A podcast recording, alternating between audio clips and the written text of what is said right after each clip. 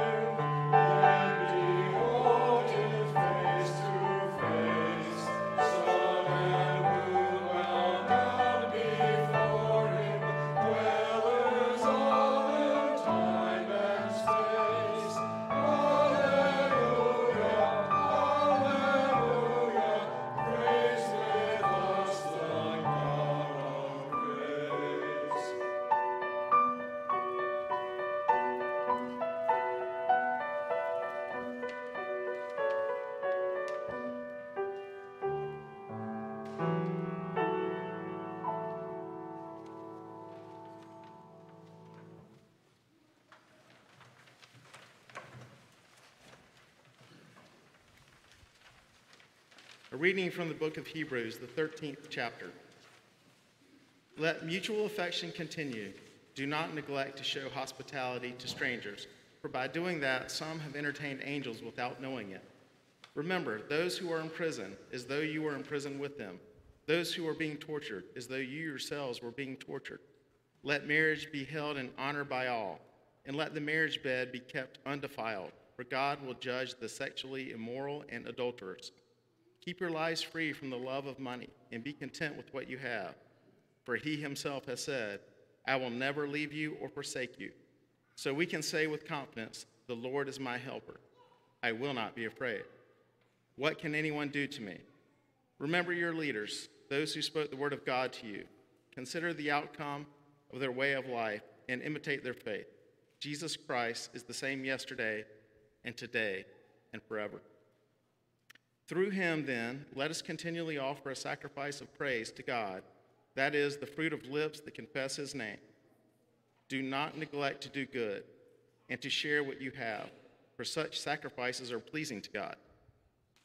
Here ends the reading.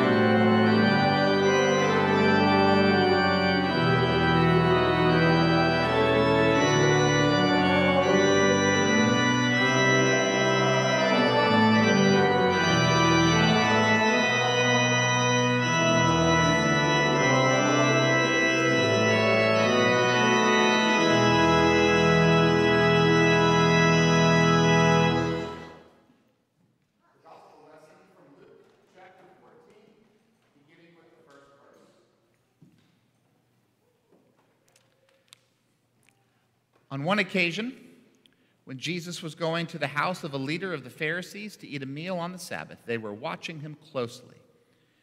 When he noticed how the guests chose the places of honor, he told them a parable. When you are invited to someone, uh, by someone to a wedding banquet, do not sit down at the place of honor in case someone more distinguished than you has been invited by your host. And the host, who invited both of you, may come and say to you, Give this person your place. And then in disgrace, you would start to take the lowest place. But when you are invited, go and sit down at the lowest place, so that when your host comes, he may say to you, Friend, move up higher. Then you will be honored in the presence of all who sit at the table with you. For all who exalt themselves will be humbled, and those who humble themselves will be exalted. He said also to the one who had invited him, When you give a luncheon or a dinner, do not invite your friends or your brothers or your relatives or rich neighbors in case they may invite you in return and you would be repaid.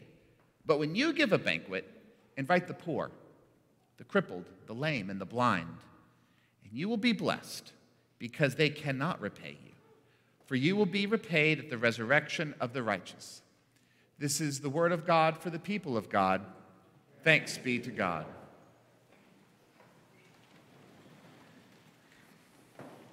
Let us pray. O Lord, thy word is a lamp unto our feet and a light unto our path. In the name of the Father, and of the Son, and of the Holy Spirit, we pray. Amen. Driving down Brenner Avenue, I noticed something different. I typically will take Brenner Avenue from Statesville Road to get to either, Aldi or Harris Teeter, or I might go behind Harris Teeter in order to get to the YMCA. But you know, driving down Brenner, there's always the VA hospital there on my right, and then coming up on the railroad, I noticed something different. Flags tied up in the air, a string of flags. And I thought, ooh, the circus is coming into town. But then I looked more closely, no circus. There's some construction happening. I drove by another day and I noticed more. This time, front end loader, bulldozer, a big truck hauling something. And I noticed some signs. There was a, a person holding one of those stop slow signs, you know, and then there was another sign indicating that they were laying down pipe. But then I saw another sign, one I had never seen before. It said, muster area. Have you ever seen one of these? Muster area. I had to look it up. When I parked my car safely and turned it off, then I got my phone out and I Googled what is a muster area. Aren't you eager to find out? All right. A muster area is a safe place for employees to go in case they need to evacuate a scene because it's dangerous. So, a muster area is a place of safety. Well, this got me wondering where is our muster area? That question kept lingering with me, and I think that today's scripture lessons offer us a good word on the topic. Where is our safety? Where do we feel safe? The prophet Jeremiah was preaching an important word for God's people. Now remember, the prophets of the Old Testament, they were called to speak a particular word in a particular place and time for God's people. They were not necessarily soothsayers looking into a crystal ball trying to predict something down the road. Instead, they were saying something very important about right now that would have a future implication. And oftentimes, the message was if you keep doing all the bad things that you're doing, you're going to bring about ruin upon yourself. For example, suppose you go to your general practice doctor, and the doctor runs a complete blood count, examines you, asks questions.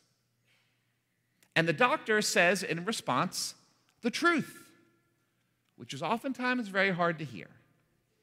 And the truth is, you need to change what you eat, You need to exercise more frequently. And those substances that you're taking, you need to stop. But if you keep doing those things, you're going to bring about an outcome you don't want. In that case, the doctor is speaking a prophetic word. If you keep on doing all the bad things that you're doing, you're going to bring about ruin upon yourself. The prophet Jeremiah was speaking this kind of word, and it brought him to tears. He's frequently known as the weeping prophet. Not necessarily because he's so pitiful, he just takes very seriously the stark contrast between what God wants for God's people and the way that the people are actually living. He says, You people have forgotten, you have forgotten what the Lord has done for you. You have lost sight of how the Lord has been so good and faithful, bringing you up out of the land of slavery into a broad and beautiful place. And there's this imagery that the prophet Jeremiah says. I want to read this to you again. I don't want you to miss it, okay? He says, They have forsaken me, the fountain of living water, and dug out cisterns for themselves, cracked cisterns that can hold no water. Now, when I hear that word cisterns, I'm reminded of that scene from Star Wars, The Return of the Jedi, when Darth Vader speaks a word of truth that was hard for Luke to hear. Sister. So you have a twin sister. Now, this isn't Darth Vader's voice, a dark, ominous voice that's out to get you. This is the loving, caring voice of God. Cisterns. You have made cisterns. In other words, says the Lord, you have forgotten me. I am the spring of living water. And instead of trusting in me, you have created for yourself a cistern, a round container to hold water. But it's cracked. So, as much as you try to put water into it, it's going to leak out. Do you catch this imagery? Instead of trusting in the Lord, who is the living fountain of water, here we are trying to create for ourselves a container to hold water. In other words, we think that we can find our own safety in creating for ourselves what we think we can hold on to, instead of trusting in the Lord to provide. Walter Brueggemann is one of the greatest theologians of the past several decades who has been teaching in seminaries. And he wrote a, a fantastic book entitled The Prophetic Imagination. And in this book, he talks about the Old Testament prophets and their role on behalf of God's people, saying that the Old Testament prophet observes how there is a royal consciousness at work in the world, most notably observed by Pharaoh and Egypt, imposing a different way of thinking and living upon God's people, a royal consciousness. So, part of Moses' leadership was to provide for them a different way of thinking, imagining, and it would cause the transformation of God's people if they would only listen. Well, the same was true during the Babylonian exile. No longer was it about Egypt, but now it's about Babylon imposing their worldview upon God's people. It was a different kind of royal consciousness. And so it was the role of the prophets to bring about new imagery, new ways of living. So, in today's world, for us in America, we we don't necessarily have that kind of royal consciousness. You say to yourself, hey, we live in a democratic country where we have freedom, we have the Constitution. There, there, there's no king imposing his will upon us. We may not have that, but we have something that is more subtle and deceptive. We have culture. And we have culture imposing its will upon us in ways that, if we're not careful, will do us in. So we have a different kind of royal consciousness that is creeping its way and, has been for too long. So, can we listen for God's voice and trust in the Lord to be the spring of living water instead of creating cisterns for ourselves? Let me name three ways in which we are making cisterns for ourselves cisterns that are cracked and will not hold. These are three potentially dangerous idols in the sense that too much of a good thing becomes a bad thing. Number one, shopping.